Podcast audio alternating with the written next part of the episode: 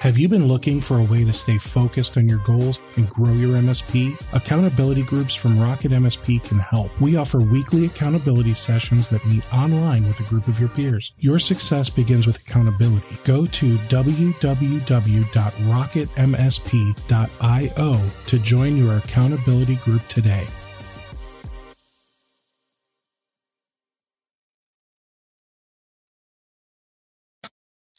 Hey there, everybody. Welcome to another episode of the Rocket MSP Group, uh, of the Rocket MSP podcast. I'm Steve Taylor. I'm your host. And today is going to be a fun one. Uh, I'm going to be joined here in a moment uh, from with somebody from Curricula and somebody from Electric. And you may have heard of Electric. Uh, it's electric.ai. They are a really big MSP uh, they, I believe, cover the entire United States. So I'm going to go ahead and bring these gentlemen on right now. First, I will introduce you to Nick Santora. Hey there, Nick. Steve, thanks for having me. Absolutely, sir. You are, uh, I believe, the CEO of Curricula, correct? CEO, founder, janitor, you name it. Call me what you will, but I've been around for a while. All right. And then we have Andrew. Andrew Tynan from Electric. Now, Andrew, you are the manager of partnerships product at Electric. Correct, Steve. So that product that you see in the brackets is the department that I sit in. And I'm sure I'm going to talk about why that's the case um, as part of this conversation. But thanks for having me. Happy to be here. Absolutely. Absolutely. So uh, I have I have so many questions. So, curricula, you guys do some really cool stuff when it comes to cybersecurity. You guys you guys make security awareness training fun, or at least that's what your website claims. Um, I, I will say though that that cute little girl, she she is fun, but isn't but she's the bad guy, right? It's kind of like the anti-hero. So yes, she actually okay. she runs our phishing simulator, but she also is kind of sweet after she hacks you, and she teaches you how to dodge her and her real life hacker friends. Oh, okay. Well, that sounds uh, much more fun than uh, you just rooting for the hacker, the evil, mean hacker. Um, so, so let's. I guess I just kind of want to dive in a little bit, uh, right into curricula. So, can you can you kind of fill me in on what exactly you would say curricula is? So, in the biggest concept, we basically teach companies how to not get hacked. So, that's the goal. And, and we all know that we don't want to get hacked, and we're all trying to prevent this from happening. And MSPs are trying to prevent their clients from getting hacked. So, what our goal is, is to get employees engaged and almost shift their security behaviors and culture into a new direction and into a direction of not just checking the box and doing things that they're told to do, but uh, doing things that they're not told to do because they actually understand the risks of what they face every day. Ah, that I like. Um, Andrew, can you tell me a, a much more eloquent version of what electric does than what I said? Sure thing, Steve.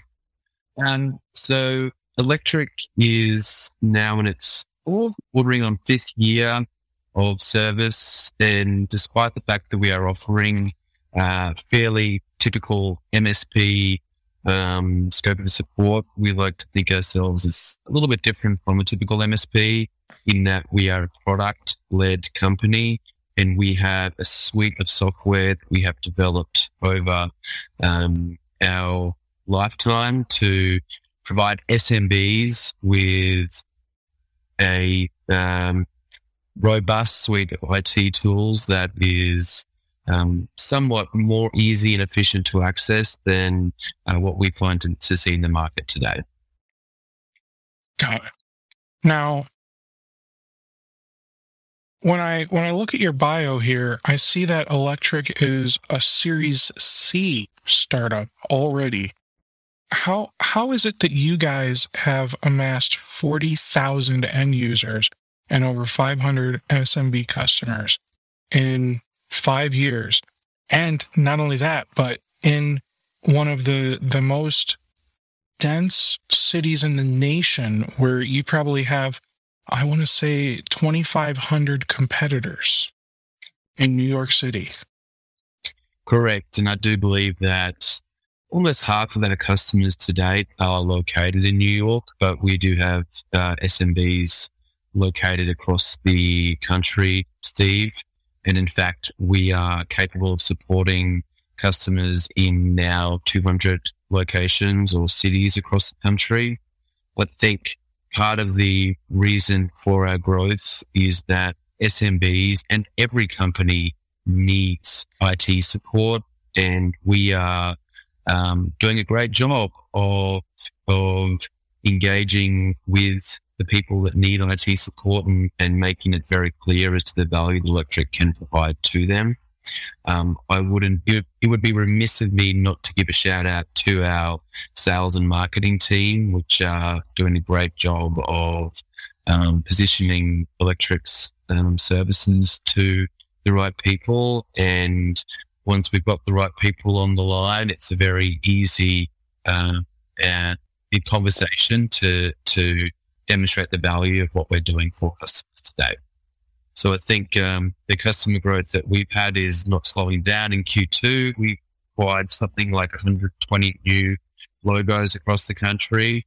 So uh, I anticipate that, that our growth next six half, the next second half of this year is only going to accelerate. That's amazing. Uh, Nick, how can you tell me a little bit about your career in the IT world? Because um, I, I don't know, you just kind of pop up out of nowhere. You you've got this this great cybersecurity training thing, but who were you before that? So I've been I love IT since I was in a young high school. Got certifications when I was a junior in high school and always wanted to go into this field. And caught a job at an agency called NERC, which if you're not familiar, it's the North American Electric Reliability Corporation. A lot easier to say NERC. Uh, they regulate the power grid in North America. So from my early career, I actually was involved in helping protect our nation's infrastructure from all of the adversaries and nation state hackers and teaching our utilities on how to keep the lights on. So I spent seven years there in my career, uh, certifications up the wazoo, CISSP, CISA, chased all of the traditional career paths. And, you know, knowing what I knew and seeing what I saw, I got to go visit a lot of utilities across North America, uh, basically meeting with CISOs at these huge, uh, vertically integrated utilities and talking to them about how they're going to get hacked and how it was going to be a silly mistake. And if you look at the colonial pipeline, all the other things that have happened and brought this to light, I mean, this is not news. This is not new to, to the world. This is something that has uh, been a problem for decades. That the learnings from there is really what made me discover that there was a massive problem in educating people about all of the crazy complex lawyer rules that we put on them and hope that they know what's going on. So from there, the idea came and basically sparked up the uh, original concept of making curricula help teach utilities in North America how to learn how to protect critical infrastructure.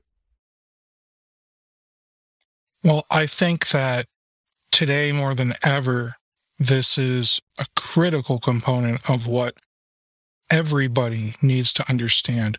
I mean, everybody down to kids in elementary school rely on computers. I've, my son, he just turned nine. Like, I don't think they would know how to teach anymore if he didn't have a Chromebook. It's it's absolutely insane to me. And then, you know, I don't know how old you are, but I graduated 2002 and like we weren't even allowed to, you know, have a an electric anything. Like it was a it was like a privilege to go to the library and use those shared computers there. We we might have had one or two computers in the classroom. So the the shift I'm I'm like excited and nervous at, you know, what are the next five to 10 years going to hold? And right now, I feel like uh, everything happening in IT in general, it's like the Wild West, you know, and things are just going to get crazier. So, so Andrew, with all of that, uh, how on earth did you decide to reach out to curricula or was it the other way around?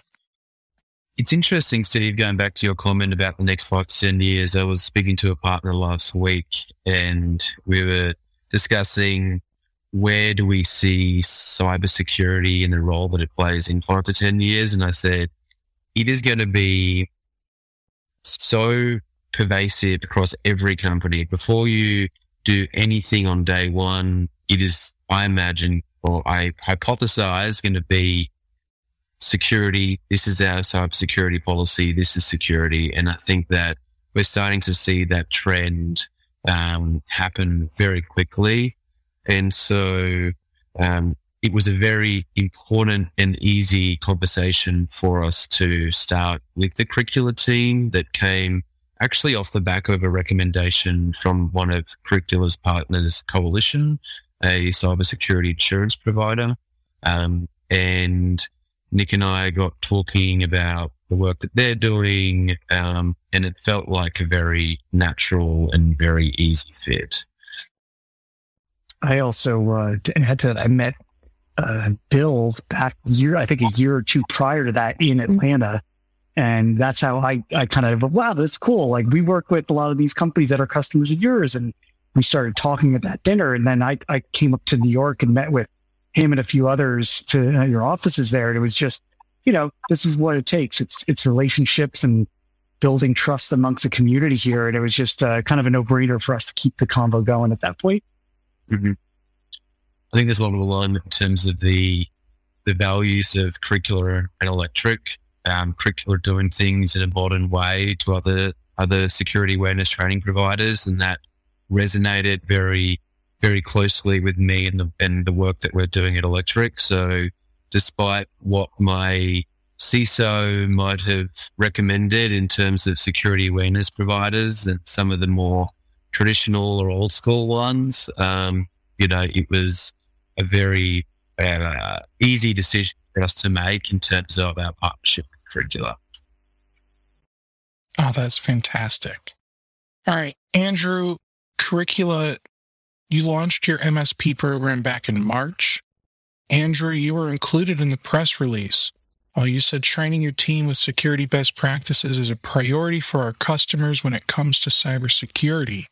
We're so excited to partner with Curricula because the content is so different from the typical boring security awareness training uh, that you can get from vendors out there.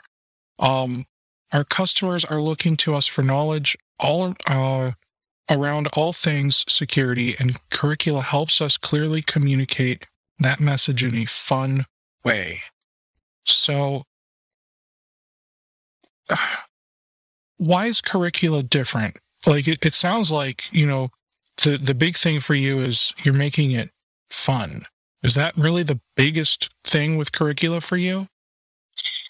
I think the biggest thing for us is we wanted a partner that we knew our customers would engage with both on day one and it year one, two, three into the relationship.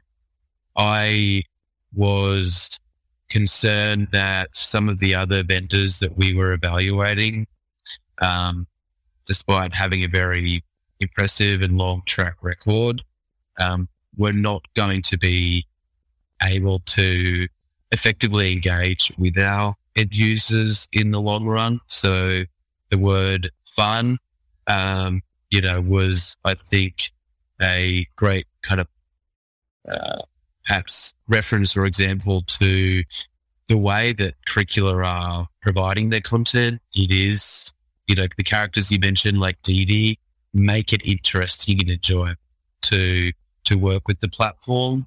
Um, and that that is very important to us because security awareness training is, we think, a fundamental part of any IT stack. And uh, we knew that Curricula had a modern approach to doing that. Uh, so, yes, we think it's a very important consideration to the partnership, Steve. Is Curricula the first product that you've deployed to your customers for security training? It is. It is there are customers that, that come to us with legacy um, security awareness training providers. I'm not going to name names, but you know, I'm sure you'd be familiar with them. Uh, but but it is the first product that we are actively recommending to our customers. And how do your customers react when you you know when you put this in front of them? Because I know the last thing that I would want is for my vendor to to think he's so important that he can give me homework. It's a really great, great question. And when we think about our customers, we uh, have a number of kind of criteria that we evaluate them into or number of personas that we look at. One of them is IT maturity. We have some customers, Steve, with a relatively high IT maturity. Um, and that is companies with a director of IT, an established IT department. Um, and we would treat the conversation with those types of customers very differently to someone with a de facto IT um, person that could be a someone in an engineering capacity or operations or HR capacity. So the conversation has to be very um, uh, different depending on how establish their IT departments. Why? Because someone with a with the knowledge and education as to the value of security awareness training is going to have a very different response or reaction to someone perhaps within as much knowledge in that space. So speaking to the director of IT, security awareness training is a no brainer. It is, it is less as much of showing me what the impact of this is and, and tell me why this is important as much as, um, how is this solution going to be better, easier, um, more, more efficient than some of the other solutions in the market? For companies with perhaps a lower IT maturity, um, it is definitely more education, education into security in general and why cybersecurity starts with um, uh, uh, security awareness training, um, and then we can kind of build up a conversation there. Now, do you guys also use this internally for your own team? We do. We do. We've reached. We've re- recently launched curricula internally, um, and I think uh, that is a good testament to the the product and to uh, the value of of curricula because we want our team to uh, uh, know the product in and out. We want to our team to have the best understanding as to what that experience might look like as an end user. So yes, we are an active customer of curricula. That is fascinating to me, and I don't I, I don't say that in a in a I I understand the we should know the product inside and out. Do do you sometimes worry that some of like your higher higher tier or higher level support guys are going to feel like this is beneath me or something like that like? Um. Yes absolutely. I'd be lying if i didn't say that some of our senior engineers were more knowledgeable on on security cybersecurity that um, folks on our sales team or on our marketing teams. But what's important is that we are setting a benchmark of education in the country. And importantly, we are able to demonstrate um, to auditors and other folks that, you know, our employee base has completed level one, two, three, whatever it might look like um, together. So there might be grumblings, but that's only natural when you're rolling out any product and um, something that our people team do a very good job of, of mitigating. Now, with you guys, do you guys push this out to all end users, all customers? We do not. At this point, we did not make it a mandatory inclusion into our packages, Steve. Or we are um, as part of the early stages of our partnerships, treating this as a uh, add-on inclusion to uh, the electric core package. Um, it's a really great question because we're constantly evaluating the pricing and packaging of solutions. Um, it's no surprise to anyone that security is a very pain point, the number one buying um, kind of decision for our customers, Steve. So we may in the future make this a mandatory inclusion of some of our packages, but at this point it is um, an add-on that we recommend that we can uh, resell or refer that we can um, deploy and manage on behalf of our customers. Um, in the future, do you believe that you would ever make it to where not only is it a mandatory inclusion into the package, but maybe even something in your contract that maybe states, uh, you know, everybody in your team has to go through everything and maintain. And I, I haven't seen what the curriculum looks like yet. So, you know, everyone needs to pass everything every month, or otherwise you get a fee for not being as secure or something like that. Like, uh, have have you thought that far ahead? Well, unfortunately, we have not, Steve, and I think that might be a fairly tough conversation to have with our customers. I, I certainly, uh, and I'm understanding of the need for liability waivers and the need for, um, uh, you know, um, more mandatory elements of a uh, customer's IT infrastructure.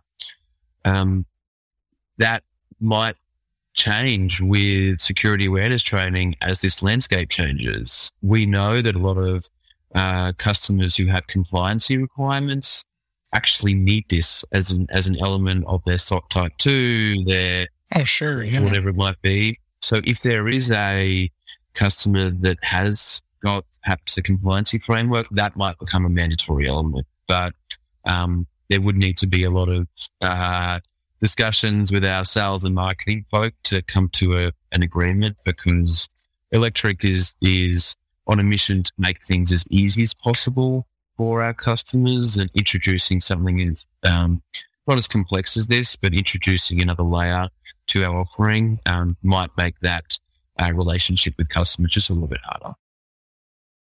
I understand that. And and I, I guess I just want to clarify I'm not saying that anything is set in stone or definitely going to happen or not, but I just worry that with all of these incidents that have happened, and let's be honest, they're going to continue to happen, and similar to how uh, technology continues to get better, I think the incidences, in, incidents, in, incidences those I think those will also increase at that same rate that we can expect uh, technology to improve, right? Mm-hmm. So at some point we may have regulation mm-hmm. and at some point, you know, insurance is going to stop covering things. Mm-hmm. So with the MSP, you know, electric in this scenario, becoming more and more responsible or, or more and more liable for some of this stuff. Um, you, you, you can't help but think maybe you need to, maybe you need to put some things in the contract that, that say, Hey, look, you know, we're, we are liable for certain things. So we need you to be responsible for certain things as well. Mm. Or else maybe, maybe we just can't be your, your IT guy anymore. Yeah. It's a great consideration. And I think if you've ever heard Nick or any other um, expert in the cybersecurity field discuss, um, you know, the causes of incidents, more often than not, it's human error or it's it's people doing something they shouldn't be doing or not having the right knowledge or resources to, um, you know, perform a particular task or action. So, you know, I think mitigating that with cybersecurity awareness training um, will lead to reduction incidents. I think it's a really fair point, Steve, and I, I certainly would be interested in, in uh, exploring what the future of that discussion might look like because um, it could be that could be the reality of what MSPs like Electric have to do in the future.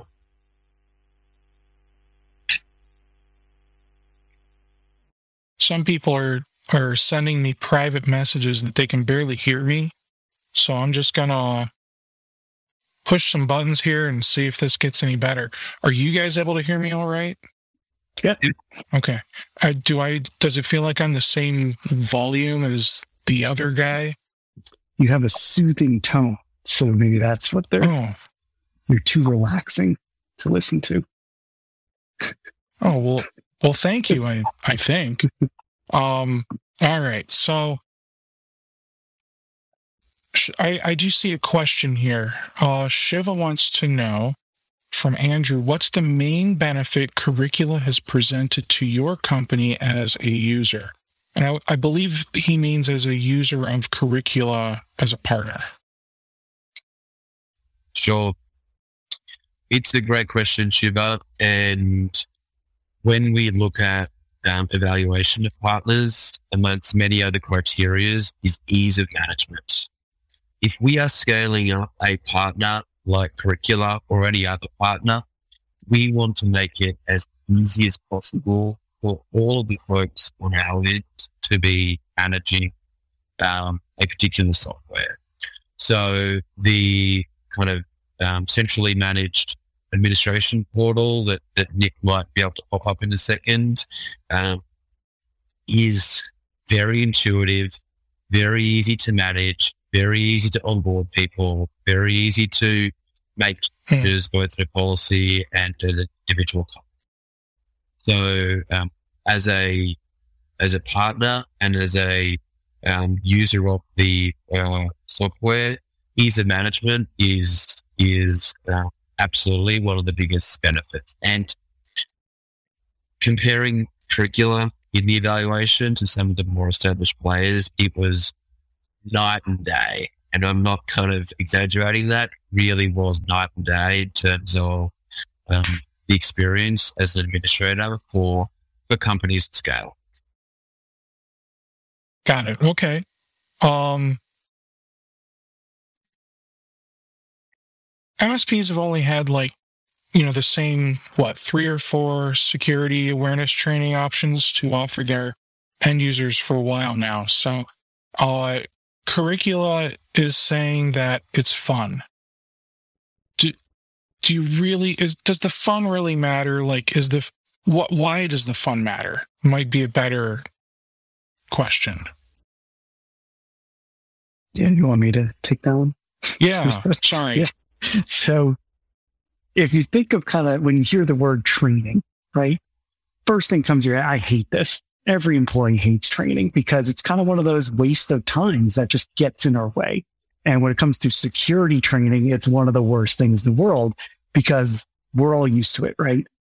When employees start to resent the things you're giving them, then they're going to start to resent the, all of these good security practices that you're putting on just because you're there, because you're the one that forced them Mhm. to do this training. In the long run, and this is why I call ourselves kind of more geared towards changing culture, changing behaviors when no one's looking, is because you want to change behaviors when no one's looking. Who cares what they do inside of our platform? We're looking at them with a microscope, right? Like it's pretty easy to be good and click things and do things, but it's more of, well, when the IT person's sleeping at night and when employees are working on their laptops and they're receiving weird stuff, they should have good conscious behaviors because they understand what's happening, not because the death by PowerPoint of 73 slides told them to answer a bunch of quizzes a certain way. Kind of irrelevant. Um, so the reason why we chose to go a more fun approach is because we resonate really well with the employees. And if the employees buy into this idea and concept and they can relate to what we're talking about in a consumable way, well, then they're going to use these narratives that we provide in their everyday lives, both at work and at home. And if you do that right and you build a long-term culture change, a lot of the things that we see that, that are good to us and good to our customers are the things that happen outside of curriculum software. It's the, it's the Slack channels being generated about Dee Dee and her hacker friends and, and employees talking about it and putting up stickers all over the offices and stuff. And just hearing these stories come back to us shows that what we're doing and what the actual product does is applying a long-term behavior and cultural change in the organization for the better. And we all know, I mean, we do a lot of data science and conversations with the actuarial scientists at, at our insurance providers. Like they're in the business of managing risk, right? They're experts at that. And they want to make sure we can do everything humanly possible to minimize risk. So that way they can have less claims so they can pay out less money so they can make more money. So we're a small part of that equation, but it's well understood that risk management uh, plays a role with security awareness. Security awareness plays a role in risk management. And if we do this more than just checking the box for compliance and whatever the regulators told us, uh, we can move our whole community in a better direction, but not easy to do. And uh, there's going to need to be more curriculums, I would say, in the future. All right, Andrew, I've got a couple more questions about how you not you per se necessarily but how how electric kind of operates so um when when it comes to you guys um picking a vendor and then saying all right let's let's do this. Let's put this into uh into use with our clients. We've we've signed the contract. Now we're going to deploy it. How on earth do you guys begin to do that? Because you know at 30 to 40,000 end users I mean, that's that's a lot, and and I assume that the you know I think it said forty thousand. Is that across those five hundred partners or five hundred companies that you support? So that's a lot of conversations to be had. That's either a lot of um, engineer hours or preferably a lot of automation and scripting that needs to be put together that's also probably, I mean, maybe not for curricula per se, but for some of these tools you use, there's probably got to be a lot of testing to make sure that they're going to play nicely with all the other software and tools that you've got in play at some of these customers. How do you guys figure out what to do and how to do it? it with great difficulty, Steve. And uh, I'm going to take a quick step back for a second because I cannot emphasize how much um, time and goes to the evaluation of new vendors. As part of that evaluation, one of the, the big criteria is, is level of effort. Um, we spend a lot of time chatting to curricula team about, you know, integrations, APIs, all the fun stuff that, that, you know, we've talked about today. And that is a one of the single most uh, defining kind of factors in our decision making process. Once we've made that decision, and we have a pretty good idea now, and we've done a lot of testing with other partners over the last two years, uh, what the implications are on different teams, and importantly, the roles and responsibilities across different teams when we think about new partners and rolling out new new vendors like Curricula, some of the teams that we would engage with are um, service desk who might be required to troubleshoot, um, you know, do general SaaS administration, uh, network operations who are responsible for monitoring and managing um, systems and tools. There is um, professional services who are responsible for rolling out these tools. There is account management or customer success management that is responsible for pitching and presenting these tools. Um, there is product engineering that are responsible for um, looking at integrations and and looking at, as you mentioned, ways to automate the deployment or automate the management of these solutions. So there's a lot. Fortunately, we have um, you know, developed a somewhat of a toolkit or a, a roadmap that enables us to, um, you know, uh, as efficiently as possible, explore what all of those team um, impacts are going to be and put a plan in place to um, train, to test, train, run betas, you know, before we do official launch and before we are um, going to market with marketing team, but other department, which I hadn't gotten into, which of course is responsible for communicating solutions to the customers. So there's a lot that goes into it. Um, and uh, I'd be lying if it's if I said that it was easy because it's not. Um, but fortunately, um, you know, the partners, uh, our partners have been very forthcoming with offering their assistance and help with best practices across all facets of um, the rollout plan. And Curricula certainly um, has been a very engaged and very uh, collaborative partner on that front. So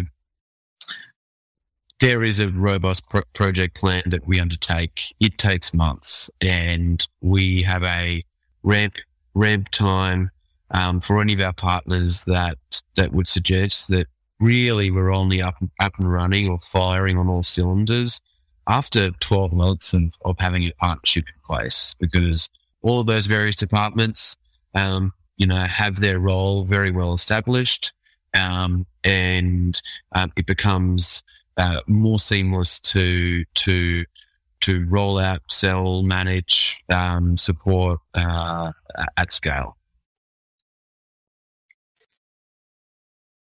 And then let's let's dive a little deeper. So how do you how do you decide you, you guys standardize like everything, right? So so when you have all of these choices and maybe it's not something that is as easy to choose. Like, you know, let's let's say that, you know, security awareness training, there's only one that's fun, right? So that one seems like an easier choice. But if you look at something like uh, endpoint management, when it's when it comes to like uh, uh, security, how, how do you guys decide what tool or tools to standardize on? Um, I think I've spoken about it a couple times in this conversation, Steve. The evaluation of of any software or vendor has many eyes, many departments, and is extensive. So mm-hmm. there's a lot of different criteria that goes into that, um, and it's a, for something like endpoint endpoint protection, a really important one because obviously we would expect every customer in our in our portfolio to be um, to have a solution like uh, endpoint protection across the the entire fleet. So, uh, you know, once again, the the evaluation of an network protection solution would be would be different to a a security awareness training provider, but there is a lot that goes into it to ensure that we're making the right decision, both in the short and long term for standardization. There is also um, flexibility that we should have for our customers. I'd be lying if I said that we have customers that KnowBe4. Um, we have got customers that KnowBe4. We offer an extent of management for KnowBe4.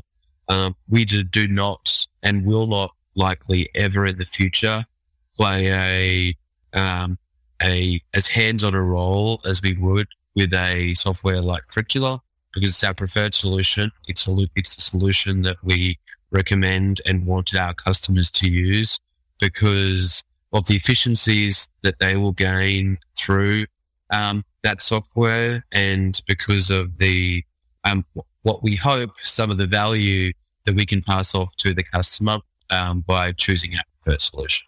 Does that answer your question, Steve? It does, yes. And when it when it comes to picking these are are you are you picking your tools when you evaluate them um, do you ever have customers as kind of test sites or do you do everything internally with um, you know just just your own systems or even test systems yes well, we are a product led company, as I mentioned at the this call, and I do, again, sit in the product team a lot. And the reason why I'm saying that is there's a lot of conversations that we're having with customers across all um, segments and persona types to get an understanding as to what their needs are and, and what they would be interested in terms of specific solutions because we have very knowledgeable and very educated customers who have um, experience that we also want to um, tap into. So there is a lot of feedback that we are gathering at all stages of the life cycle with our customers. Um, there is uh, absolutely um, uh, testing that would take place, generally starting internally at Electric and then um, moving into a beta group of, of customers. Um, we have very uh, uh, supportive companies that want to be the first to to try everything and want to be the first to roll something out. So we would generally lean on that beta group before we consider broader broader broader release. Um, but there is um, at all stages, you know, a lot of feedback that we're soliciting from from our customers, Steve. And here's a fun question for you.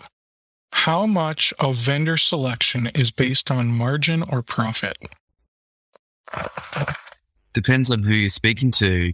My CFO might give you a very different uh, response to that question than my uh, VP of product. Um, it's an important consideration.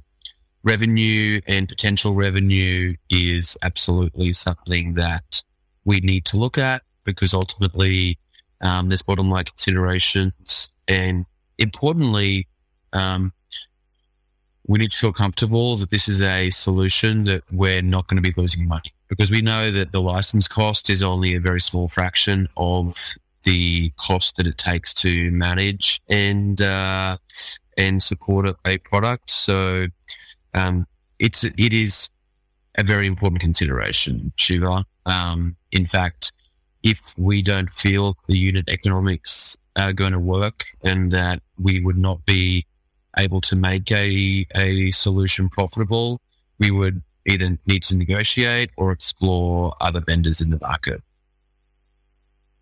I think some of the other points that we look at, um, and I mentioned a couple times, level of effort, ease of management, very important consideration, right up there with with um, unit economics when it comes to evaluating a a new vendor. Um, importantly, one of the um, look, the very mission of Electric is to uh, leverage solutions like Curricula um, through broader mm-hmm. integrations with Electric, which I'm confident will be on the horizon in our partnership with Curricula. Um, so we would uh, looking at what are the product and then what are the product opportunities for us to be able to um, improve stickiness of our own software and our own product um, through our partners would probably be the third consideration that we look at when we when we think about evaluation. Now, Nick, excuse me, uh, Nick, when it comes to your MSP partners, um, I suspect that you're going to have fewer partners that are the size of Electric. So right now they are are probably getting some premium support um, but that's also because they're helping you shape the MSP partner program, I suspect, correct? A little bit. Yeah, there's uh, clearly different sizes and scales of every partner, but we're kind of listening to all of them, right? I think in the long run, we want to be able to help everyone, but uh, we're a small business too, just like every MSP out there. So uh, with limited resources, we're making sure that what we're working on and what we're building and how we're thinking about this makes sense for the majority. Um, and then, you know, our ultimate goal and core value is always about being fun and being simple. So if the product can do that and MSPs can kind of self serve their way through this, then uh, I think we all win.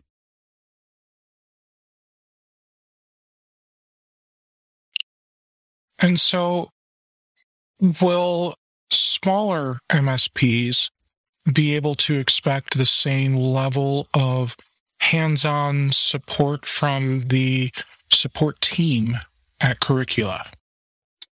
We're probably asking them too many questions. Maybe they're, we're getting them more involved than they want to be because we're trying to find stuff out right now. Um, we've been got it.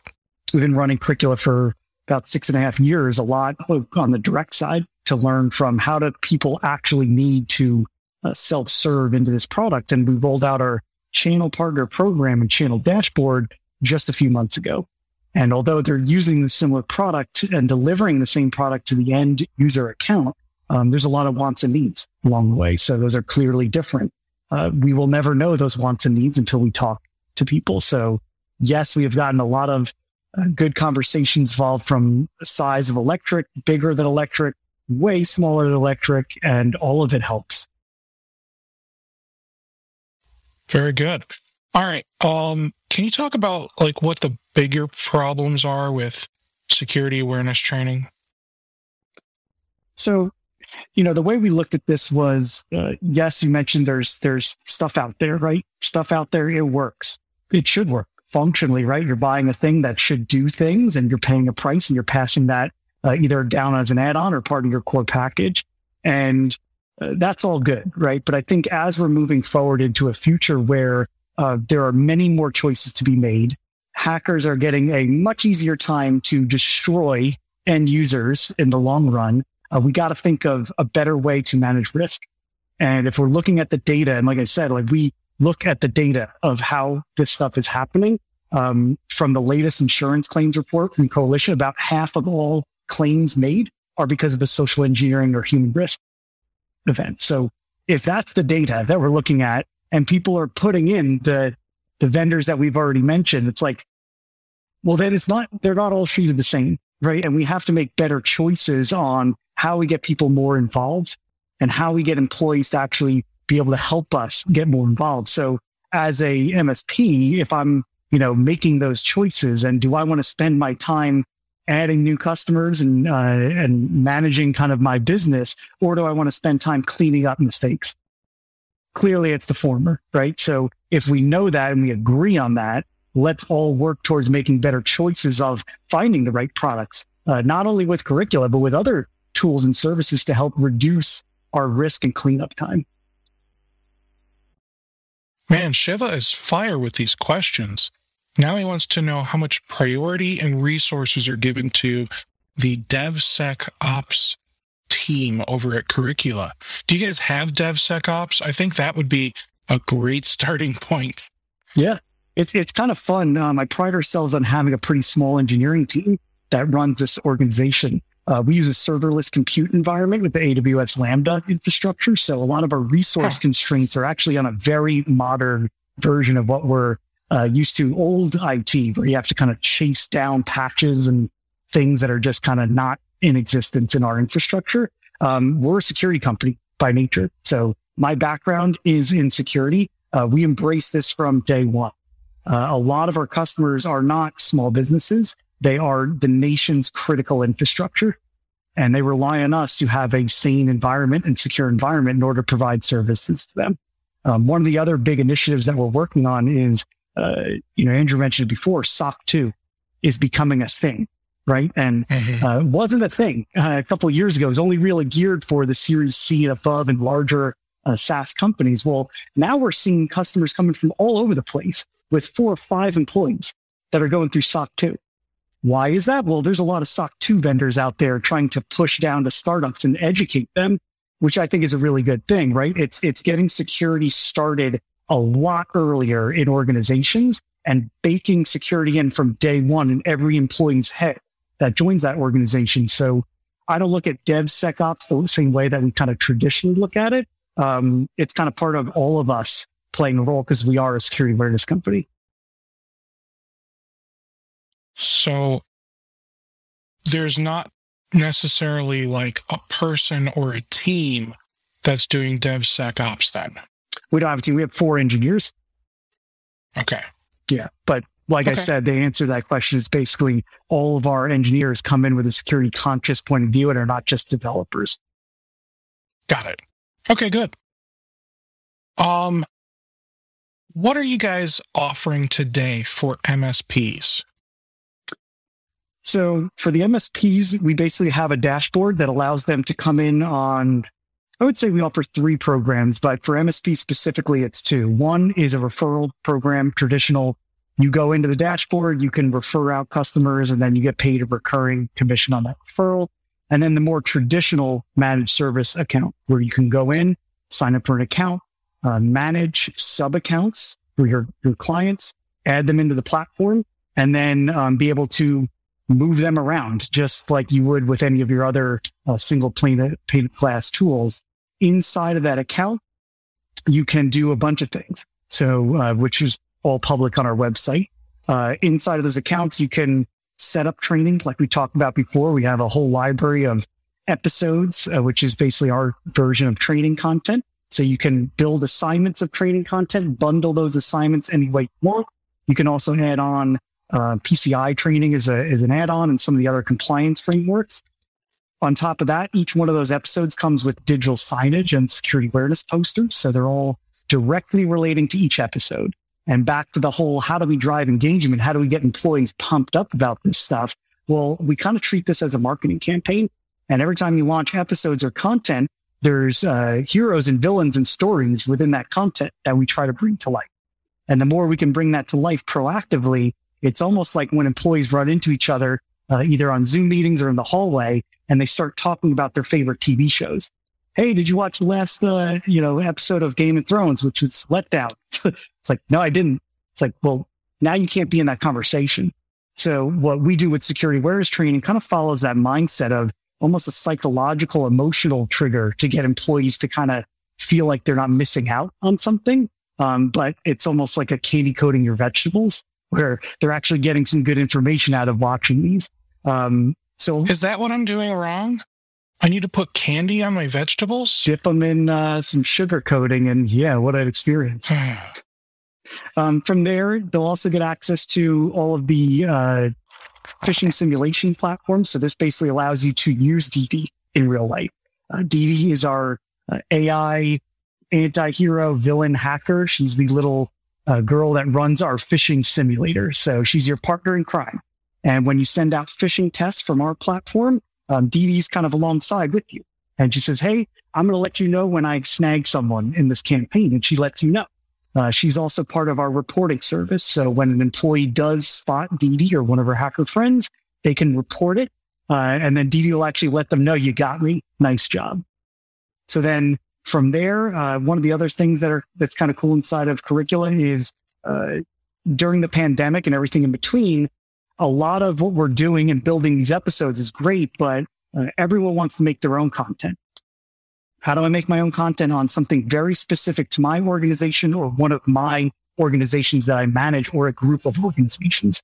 So Curricula actually has a built-in content authoring tool that allows you to tell your own training stories inside the software, add quizzes, uh, upload your own videos, uh, imagery. You can pick from our library of characters and add really, really well designed content assets put those things together, save it, and then bundle it up as part of a training assignment inside the same uh, umbrella here. So it's kind of a full compass learning platform that is a way to communicate to all of your accounts on how you do things and how you should be more secure. Um, and all that can be set up in, a, in just a few minutes. Man, this thing has a ton of features and, uh, the, the more features that you that you tell us about, all I hear are like more and more dollar signs. So, I, I mean, how is this going to be expensive for MSPs? So it's uh, we're pretty transparent on everything we do, including pricing and features. So everything's on our website, curricula.com slash pricing. You can see the two plans. It's professional and enterprise. Uh, for MSPs, you can go monthly. So MRR, uh, basically $2 a month for professional, $3 a month for enterprise per employee. And with those, you can clearly see what comes with what.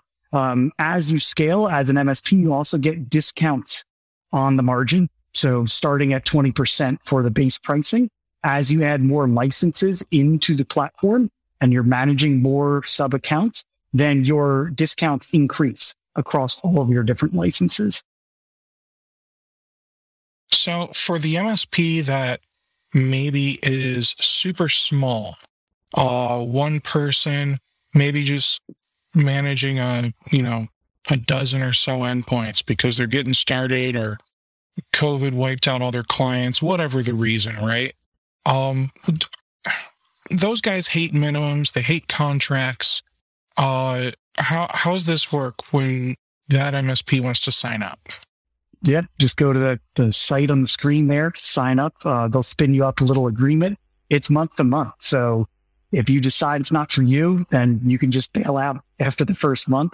Uh, the minimums, I, I won't quote me, but I think it's three employees is the minimum. It could be one, but I'll have to check on, on what the latest update was. But we kind of recognize that as like people just want to start somewhere. Um, there's no revenue minimums or anything. You just get going on a la carte basis. And that's really cool because let me be honest, when I look at the pricing page, um, the the smallest number of employees that you have on this pricing page is 25. So I just assumed 25 was the minimum. Yep. Uh, it is. Uh, it's probably an update we should make because that's for our direct sales.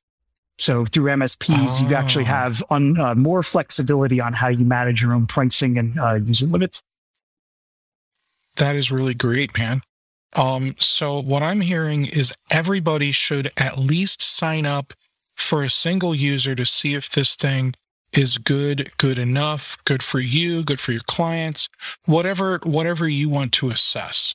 Now, um, let's talk about success because we, we just talked, we just, you know, that word came up. So now we have to, right?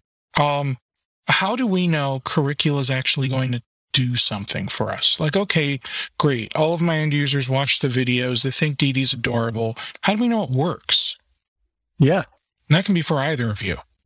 Electric, have you guys seen anything like um um in the last I mean, I know you've only been using it with your end users for maybe a few months, but have you guys been able to see any usable metrics when you look at like your ticket types and subtypes and all that? It's a great question and I wouldn't be able to off the top of my head provide any you know accurate data there Mm-hmm. But I think that again, going back to the, the portal or the dashboard, everything is everything is very easy to um, access in terms of this is what happened in month one. Let's run the same campaign. Let's run a phishing test in month month six and see what what the impact is. See how much the the portal or the uh, the modules or Curricula have in fact um, improved uh, users um, uh, response to various campaigns. So to your to your point, we're still early days. I'm confident that if we are, if you ask me the question in 12 months, we'd have a lot of juicy data to be able to report back on. Well, pencil me in. Hmm. Um, all right. So Nick, how about you? From your end, have you been able to to come up with any type of real data? Like, do you have some like charts and graphs and anything like that where you can say, you know, this company uh, or these groups of companies, they all had these security issues. And now that they've been using Curricula for X months and they've been going through the campaigns, uh, they've had a drop in 76% of security issues or, or something like that. Yeah, like all that data is all available with every vendor. I think like they all have charts and buttons and things yeah. that are pretty easy to look at. Um, phishing tests are cool, right? They tell you numbers. It tells you things who clicks on what. We all have that. The difference is, is what we're focused on is that everything that happens outside of our platform. So the real stuff. And when I, when I talk about security culture, I do this at security conferences all the time is how do we measure security culture? It's not inside of any of our pieces of software here. It's outside of the software. And the best way that I can kind of um, present how that could be done is talk to HR teams about how they measure culture. Right? It's not a number that spits out of a dashboard. It's an actual conversation, and it's a lot of contextual behaviors and a lot of um, you know kind of insights on how your employees interact with each other. When Curricula is implemented at a company, uh, before we implement, we ask a little bit about what they're currently doing. And you typically just see the I hate everything to do with security awareness training. My employees want to kill me because every time I have to give it to them, they get super mad because I'm wasting their time. And the list goes on, right? After they mm-hmm. use our product, the, the things that we like to hear and see when we know we're making a bigger impact than just numbers on a dashboard is when people literally talk about, man, Didi, that little piece of garbage just got me another phishing text. And like, I hate this. Like, and you start seeing emotion come out of employees on something that's literally made up. It's a cartoon inside of a screen. And because of that, it's made such an impact at a lot of these organizations where they'll sponsor lunch and learns based off our characters and stories.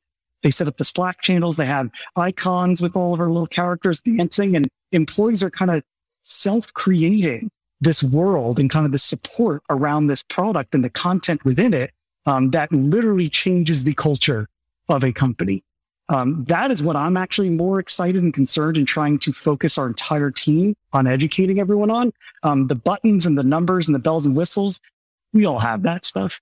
Uh, I, I think that's the easy part. It's more of let's move beyond the numbers inside the screen.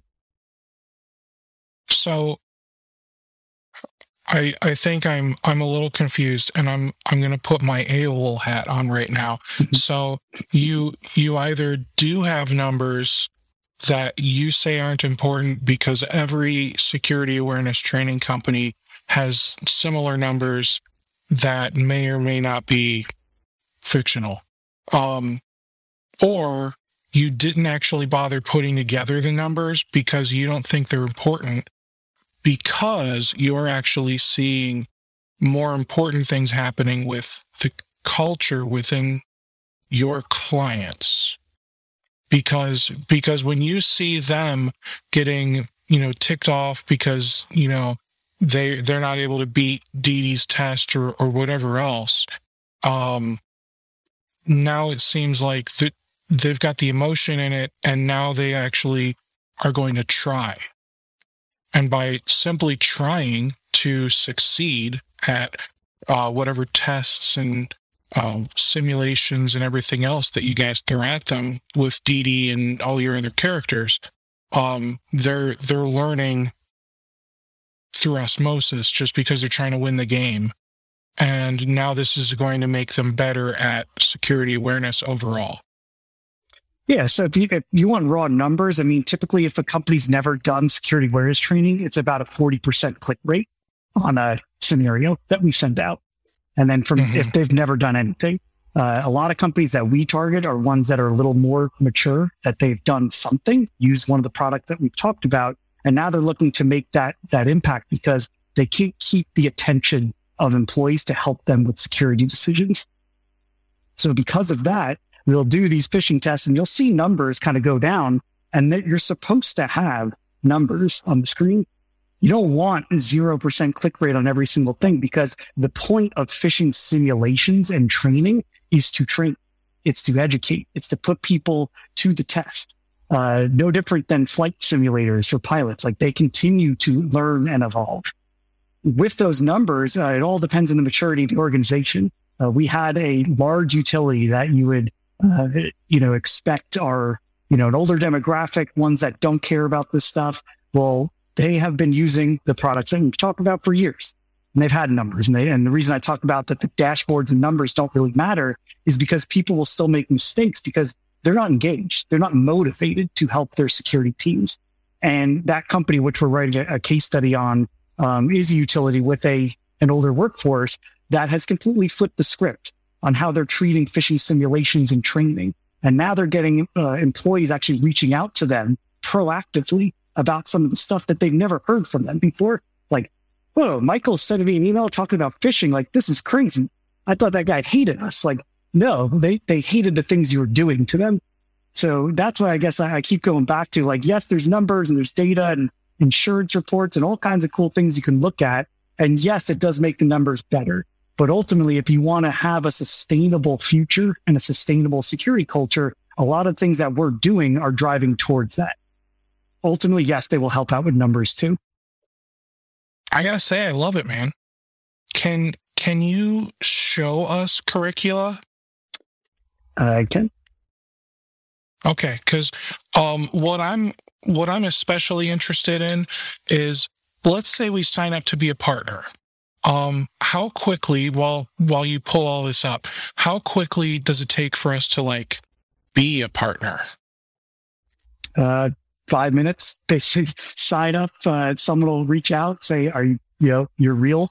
And then you, they Okay. literally send you an in-app agreement, and then you just hit the button and get going. That's awesome.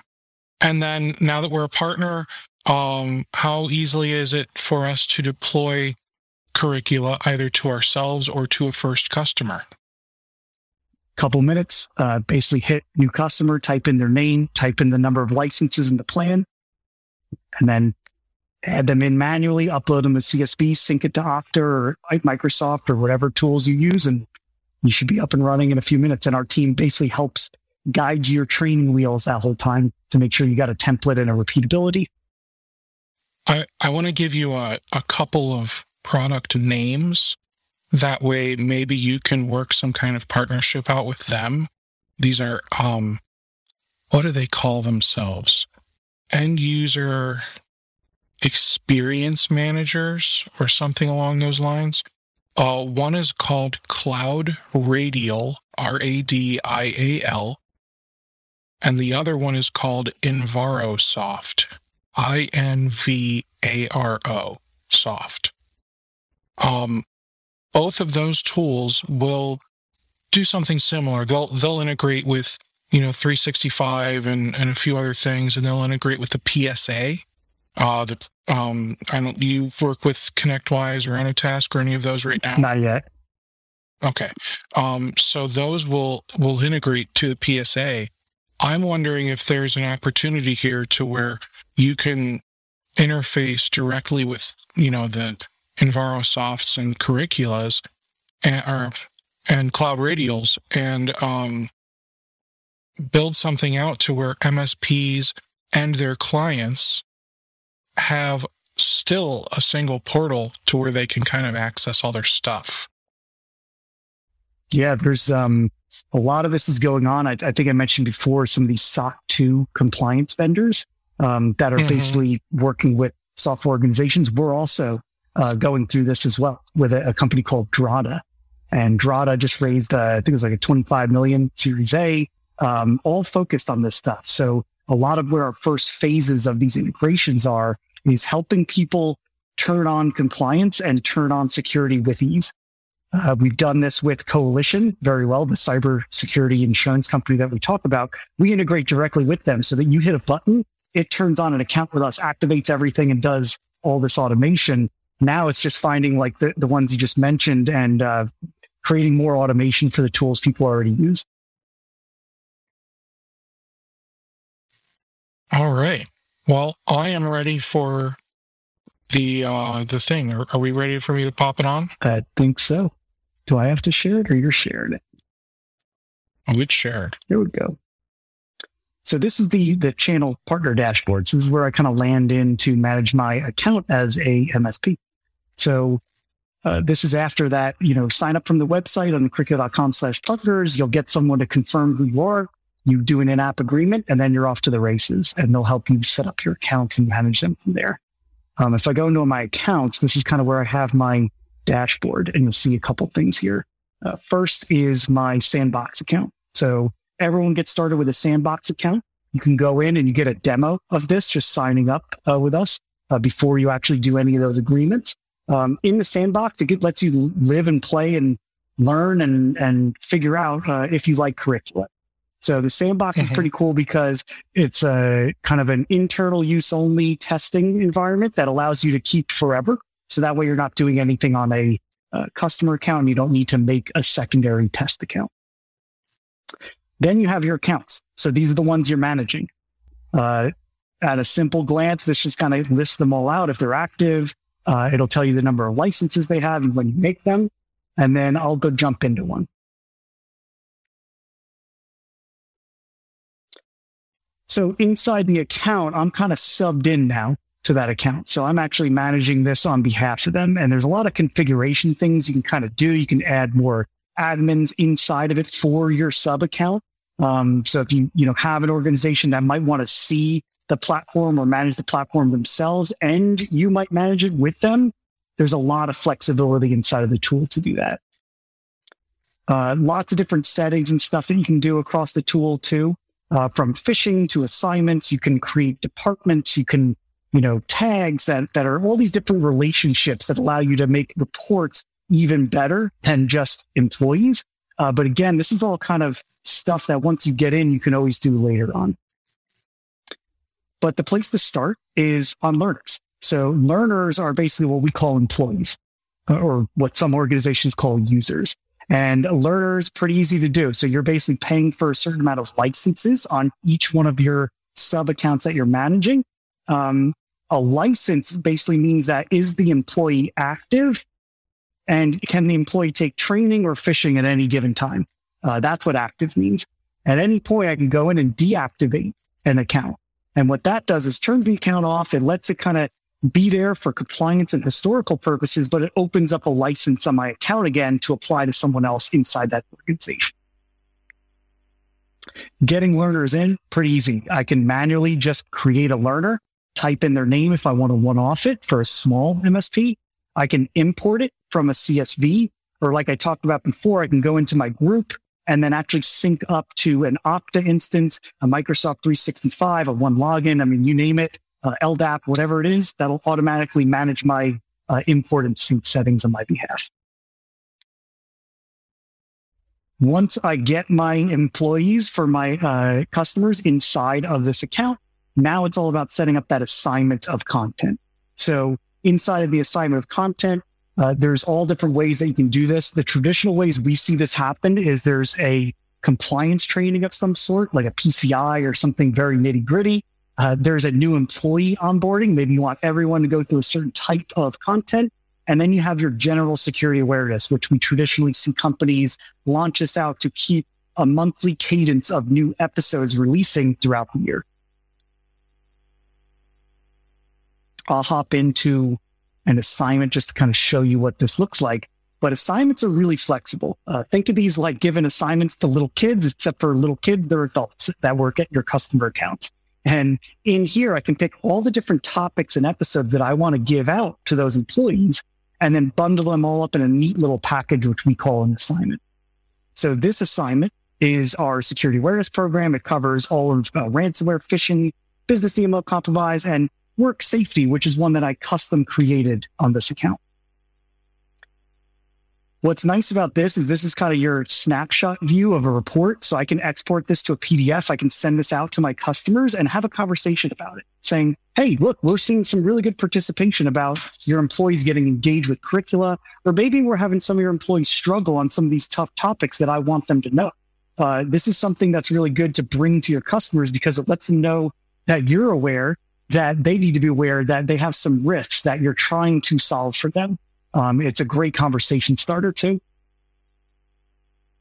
And then here's your compliance section. So uh, for every assignment, let's say, uh, Andrew, we talked about this before. I got to do compliance for an audit. Uh, this is your audit button. If you're one of your customers is getting audited, you hit this button. It gives you a whole giant CSV with uh, very compliance friendly uh, columns and rows that you can manipulate. The auditor can look at um, down the road. This also shows you every bit of activity for every learner of all the episodes they've taken um, with a date timestamp uh, located for that specific piece of training. And that can all be exported. Can I click on all of those different headings to sort? Uh, yes. Perfect. Yep. Perfect. All right. So, what about for the MSP that says, I need to get security awareness training for my clients? Now I have it. Now what? Like how can can you walk an MSP through like here's how to set up your first client if you have absolutely no idea what you're doing when it comes to deploying this because you know it, it might be that we we think oh they need every single one of these courses and and now we've just inundated with a client with like nine hours of stuff to do and they're going to hate us for it so how how do we use this correctly Yep. Um, that is normal. That is expected. And that is exactly why we have a team of advisors that actually does this for you to get your template going. Um, the reason that it's not, uh, it's not the same for everyone. What Electric is doing is dramatically different than what some of our smaller MSPs are doing than what some of the other MSPs are doing. So because of that, we actually walk you through just kind of like what I'm doing here, like import your learners. What does your client base look like? Do they mostly use Microsoft 365? Do they sync to Okta? I want to show you all these things. That way you have a little, a little bit of knowledge of where they are in the app. Um, but more importantly, it's there to kind of be those training wheels. Like we're going to actually help you build this template so you can do this in a few minutes for every customer you on board. And hey, if you run into some trouble, we're going to put those training wheels back on and help you out anytime. So it's kind of expected that no one knows where to start here. Uh, that is why we're here to be the uh, extension of your MSP to be experts on this subject. I like that. Now, um, I see that there's a separate section or page up on the very top. It says phishing. What is in that? Uh, hopefully not a Next monster, year. but it is. Ah. It is uh, a little monster that you'll get to know, Dee Dee, that we talked about. So, you know, once you've you've built your training assignment, um, we think that that comes first because a, lot of organizations, just like you mentioned, they they believe that they want to go in and just hammer employees with phishing emails out of the gate. That's good to get a baseline. Sometimes, like I talked about the forty percent, um, but mm-hmm. training comes first. Uh, like that would be like going to school and then you get the final exam on day one. It's like, well, I didn't learn about any of these topics yet. So what we've built this library for is to kind of guide each MSP into designing kind of a plan, a training program for each one of their sub accounts and customers, and then utilize phishing as part of that rotation.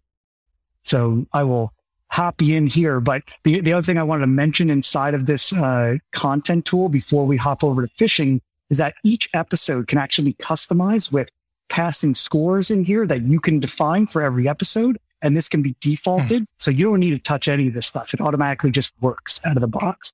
Um, but you could also put your own custom policies and contact info in for each topical area. So maybe there's a different conversation with physical security as it relates to one of those sub accounts as it is with phishing, as it is to social engineering. You know, you can customize those as you will. Very nice. So, and the reason I asked about the phishing section is because um, I guess the first question is would this be where I can just send out a random phishing test so I can see where all of the end users are at? And then the second follow up question would be Am I able to use this maybe for a prospect? So I can say to them, Hey, you know, uh, you're already my client. So I sent every one of your employees a test phishing email and I see 73% of them all clicked on it and and gave me all of this information. So um I think now's a good time for us to talk about security awareness training. Don't you agree? It's a it's a really good question. I think every MSP is different on that front. Um, some of them just turn it on, like you're getting this whether you like it or not, because we know how important it is. Um, we actually had an MSP that uh, did that exactly what you said, sent it out, caught the CEO and several others in the organization. And then nice. This, and you would think happy ending. The CEO is like, well, who cares? and then the MSP is like, what do you mean? You just got, you just fell for this. And he's like, well, who cares? I, you know, I, I don't care. Like this is just you that sent it. So I think the gap on some of the smaller MSPs is, is getting into this uh, moment of cyber splaining what's happening inside of this tool and what services they're actually providing with this tool and not just the numbers and the clicks on the screen, but hey, if this happened in real life, we simulated this.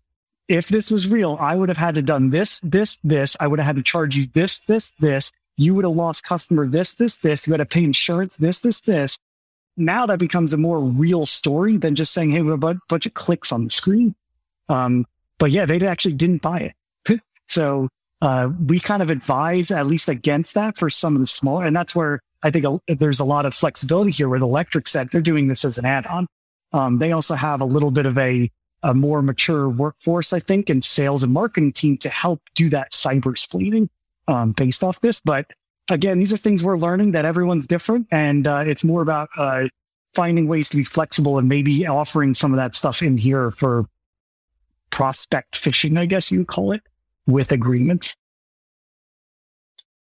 But on our direct side, just to fill you in, uh, we don't allow any type of phish to go out the door without an agreement from the organization that they are authorizing it, um, which the admins mm. do before they come into the application.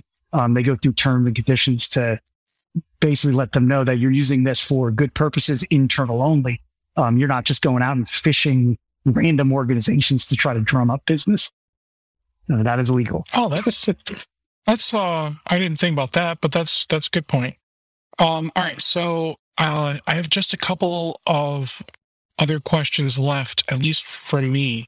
Um for those of you watching this, if you have any questions, uh please put them into the chat now. That way we can ask those. So um, we've we've already talked about pricing, and we've talked about how there is a discount for MSPs. I believe starting even at one, and then the discount gets better as we continue to get more and more end users. Is that accurate? Correct. Okay. Yeah, twenty percent is where all MSPs start on their discount or their margin discount rate. How um Shiva earlier asked what the referral is like. You know, are we getting 20% on all referrals or? Referrals are 10%, and that's also recurring. So all you need to do is pass that lead over. We do all the billing. We manage the customer. We market to them. We onboard them and we support them. Um, and then for saying thank you for passing them over, as long as they remain a curricula customer, we continue to pay that referral fee each year.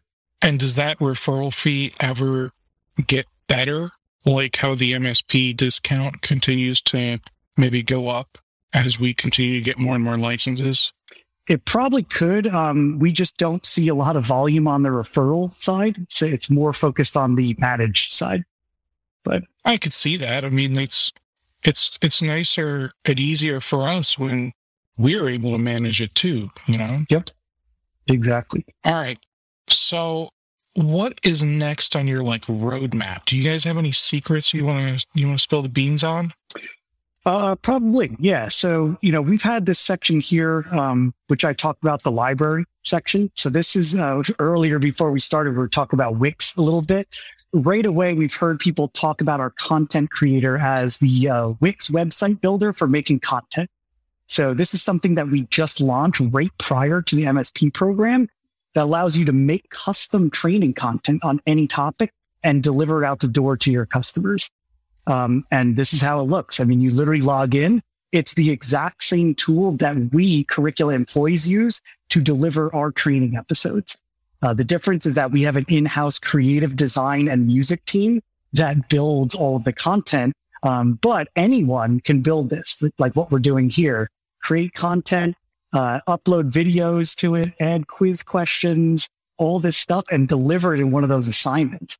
Um, one of the, so if you take this concept of how easy this is to just kind of plug and play and add this in as a non-designer, non-programmer, uh, to release content, one of the struggles we've seen with, uh, phishing simulations is that a lot of people are just doing phishing simulations, but they're not really getting anything out of it other than the numbers on the screen.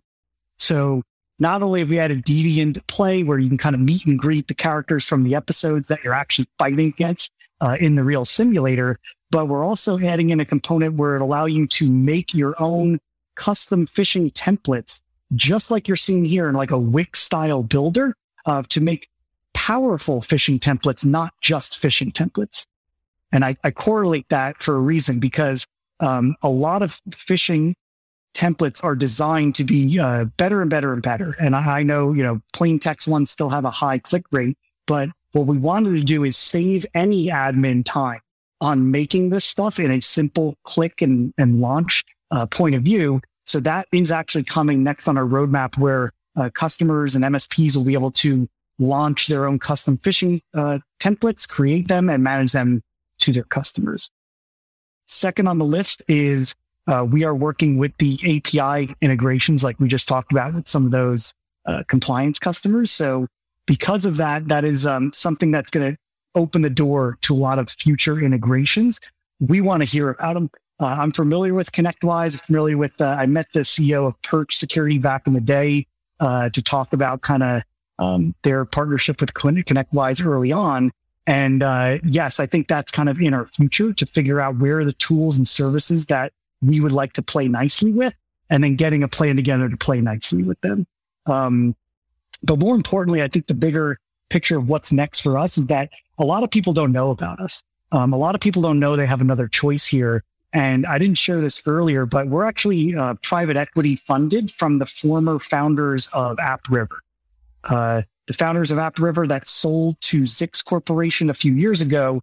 Uh, we met with them, and that is actually our Series A partner as a private equity backed organization. Um, because of that, and the reason we uh, pursued this partnership is because we were excited to get more insights from the MSP world. And because of their knowledge, I mean, uh, everyone knows AppRiver, because of their knowledge and um, awareness to deal with uh, AppRiver and their customer success team and their tremendous support, we felt like that was going to be our future. So what we've done to this date has been pretty good on the direct side, but we want to make sure that we're starting to put a big name out in the industry that, hey, we're here. We're another choice from the tools and services you already know about. And it's pretty fun and easy to get started. So why not give us a shot? Well, thank you so much for showing us all of this, Nick. And I just want to clarify with this, um, with this builder here making custom content. Are you saying that I could be making or the, the end user or whoever could be making content that might not even be related to security just because we're happy to have a learning platform? Absolutely. And we see it today. I mean, you can make uh, content on how to make a pizza in here if you really want to. It's, uh, it's up to you. And, and a lot of this came from COVID, right? When, when everyone was forced to work remote, not only was security awareness training a priority, but they had to train people on all other things new employee practices, their product, their customers, uh, everything in between. And we felt it was a good idea to say, Hey, let's support that. Let's bake that into this product. So you don't have to go buy a security awareness tool, uh, PowerPoint, a Wix website builder, uh, an LMS tool. I mean, it's too many tools. Let's try to combine all that and make it under one roof and make it really easy to manage and deliver to everyone. Well, this is awesome, man. Um, Nick, Andrew, thank you so much for coming on here and doing this today. Um, I'm going to toss this uh, banner down at the bottom one more time. Become a partner of Curricula. Is that the right URL? Because I thought you had getcurricula.com. We, we just migrated. Uh, we had Get Curricula for years and years and years, and we just acquired the domain uh, late last year, curricula.com. So curricula.com slash partners, but you could still use get for quite a while. Congratulations. Um, all right. So yeah, head over to curricula.com slash partners. Curricula is C U R R I C U L A. And uh, you can get signed up. It, it looks like it's a free program for you to get signed up as a partner. And you should be able to get started with uh, as few as one to three licenses. And there's also a sandbox that you can play around in that requires zero licenses. Um, so there's definitely opportunity there for you to play around with this product, get to know it, and more before you even feel like you have to sign your life away. And the, the best part of that is uh, signing your life away, it only happens a month at a time because they don't have long term contracts.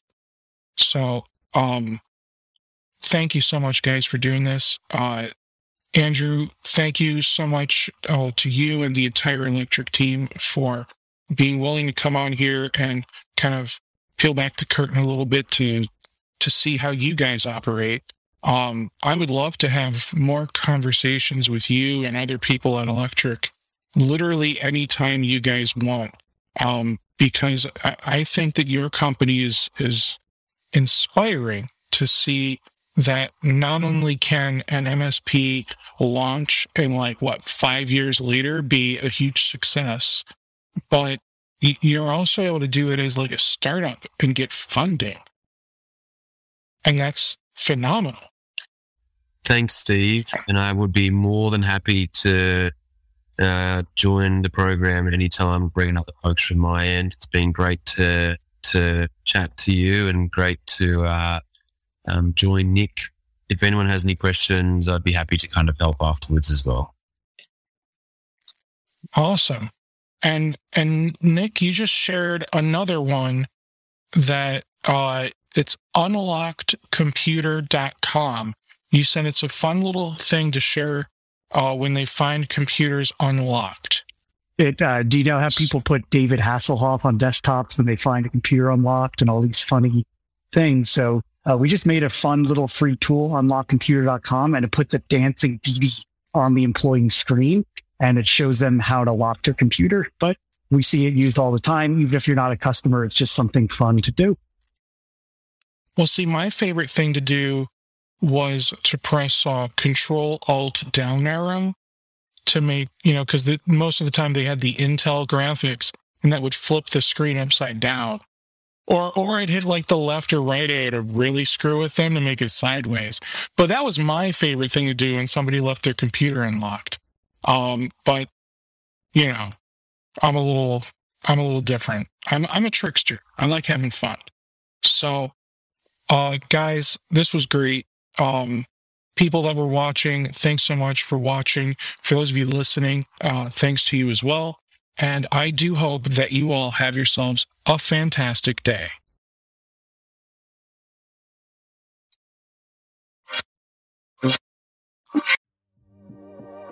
Have you been looking for a way to stay focused on your goals and grow your MSP? Accountability groups from Rocket MSP can help. We offer weekly accountability sessions that meet online with a group of your peers. Your success begins with accountability. Go to www.rocketmsp.io to join your accountability group today.